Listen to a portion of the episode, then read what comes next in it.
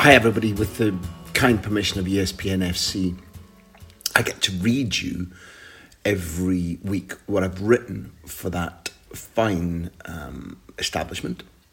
And in this instance, I chose to write about a side that I hope you're aware of, Rayo Vallecano, um, one of the Madrid based sides. A rebel club um, presided over by somebody for whom I've got very little respect, for whom the Rayo fans have got very little respect. Uh, a pretty right wing president. And we've got a fan base at Rayo Vallecano who are rebels, buccaneers, anarchists, who, when a, a politician from the ugly, deeply ugly right wing Vox party visited the club, a big group of fans dressed themselves up in hazmat suits and went through a staged disinfectation of the stadium. It's the club where not that long ago the coach took players to visit prisons in order to share um, aspirational talks, educational talks with inmates to try and convince them that there was a future outside delinquency or crime. It's a club whereby there's not a lot of, not, not all the toilets have running water, where there's a state of permanent construction and there's only three sides to the stadium at the moment. It's in a neighbourhood which is famously working class, spiky. It's got a huge identity. And they've been something of a yo yo club recently. But at the moment, they're really cleverly managed by Andoni Iraola. More of him in a minute. And they're playing a brand of football which, given their resources particularly, I find hugely entertaining to watch it's eminently successful given that they're sitting up there sniffing away at the at the European places. And for a side that was promoted via the playoffs that's deeply unusual. At any rate here's what I wrote and what you can find if you go to ESPN FC the immediate future of La Liga's clubs in the Champions League over the next 48 hours at least has more permutations than your poor, hapless lottery numbers face every time they go into the draw and then ultimately fail to make you a multimillionaire. Still, it's feasible that by late Wednesday, a country which barged muscularly into this season's competition with an armada of five clubs is down to one miserly survivor. It would be an unprecedented calamity. Simply qualifying five clubs for the greatest ever football competition is a rarity. Only the three highest ranked UEFA nations, of late Spain, England, Germany, get to send their top four league finishers directly into the massively lucrative Champions League group stage. In order to get a precious fifth in, you need to have a joker team. One which is good enough to win the Europa League and thus gain that precious extra slot in Europe's top club competition, but it isn't quite powerful enough to finish in the top four of their own league. An oddity. Only Spain and England have managed to win the Europa League since it gifted automatic qualification to the Big Brother tournament. But generally, the side that does so, Atletico, Madrid, Chelsea, Sevilla, is also logically sufficiently resourceful to finish in the top four domestically too. The outliers have been Villarreal this season, Manchester United, and once Sevilla. Yeah, look, okay. Before any La Liga fanatics descend into an apoplectic rage, there's an alternative vista, although it's unlikely, where with Madrid already sure to go through, Los Blancos are joined by Sevilla, Atleti, Villarreal, and even hmm. Barcelona. I'd love to know the odds being quoted for that happening, although one thing's certain they should be fiendishly big. One reason why La Liga's performance in the Champions League is drooping six wins for Madrid and Barcelona in the eight finals between 2011 and 2018, but no wins or even finalists since, is that a group of the other elite clubs in Europe have eagerly recognised and adopted a hybrid brand of football which is beyond the best in Spain right now. Over the past three or four seasons, most of La Liga's finest have tended to play slower, more precise, and more strategic football. Equally, they tend to lack either the means to ferociously press and dominate like Liverpool, Chelsea, Bayern, Paris Saint Germain, or Juventus at their best, or alternatively to blitz athletically up and down the pitch in waves of counter attack, only then to spring back into place like they were on the end of an imaginary bungee cord.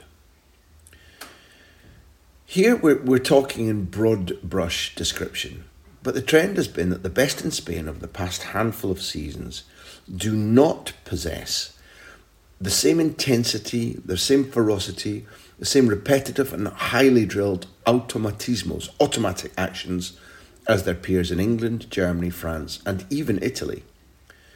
Nor, crucially, do most of Spain's top teams have the scintillating ball players who characterised their previous 15 years of dominance, those talents allowing their teams, including the national side, to counter ultra athleticism, height, and power with total control of possession.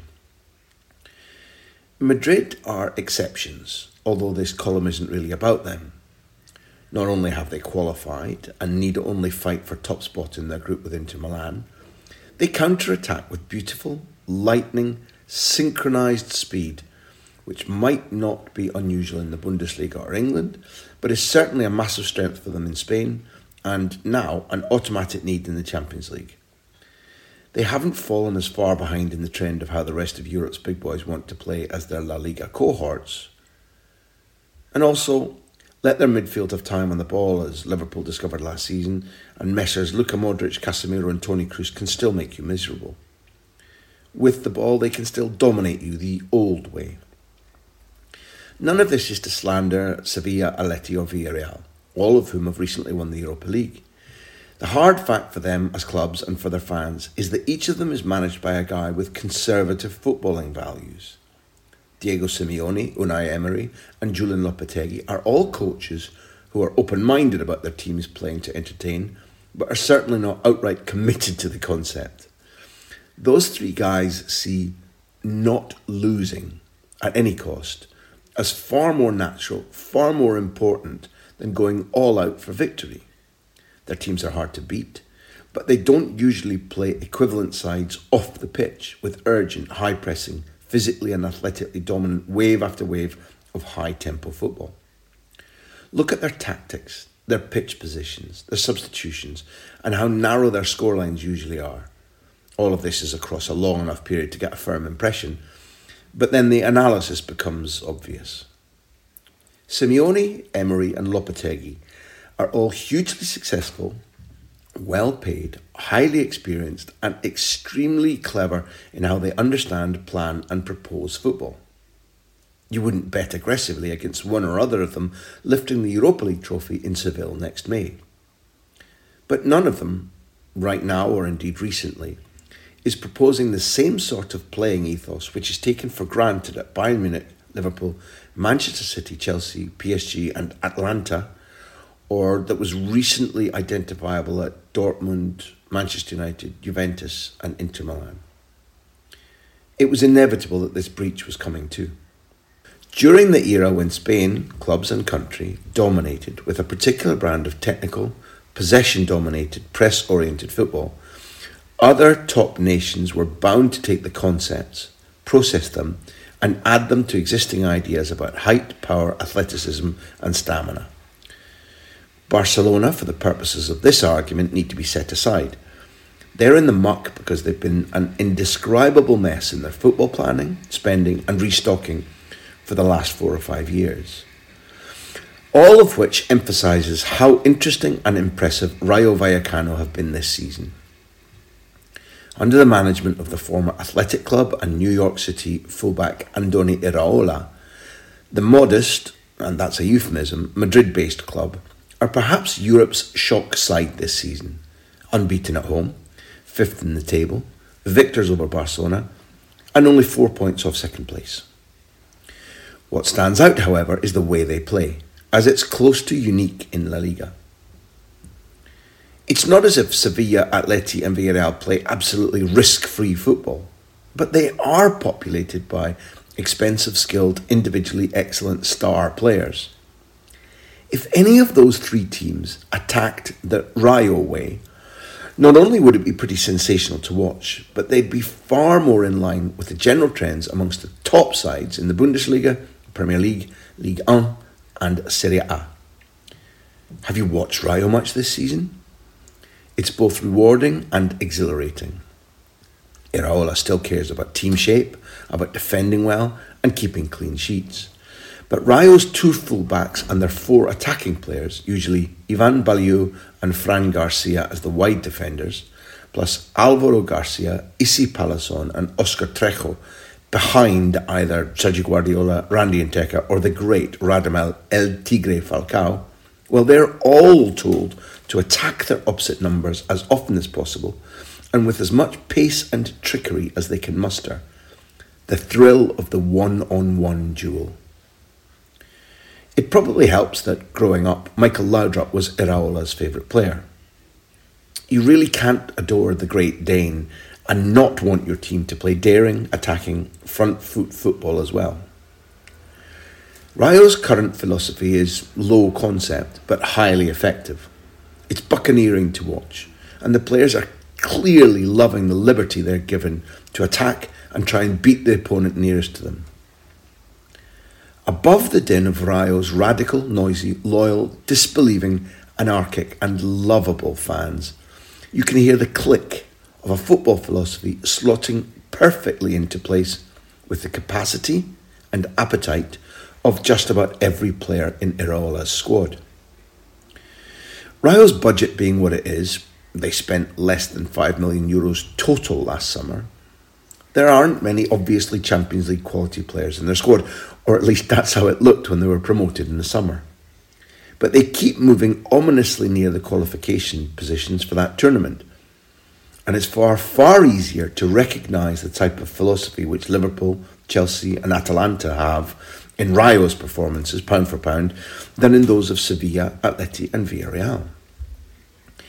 Iraola told El Mundo recently football has fundamentally changed in terms of physical preparation.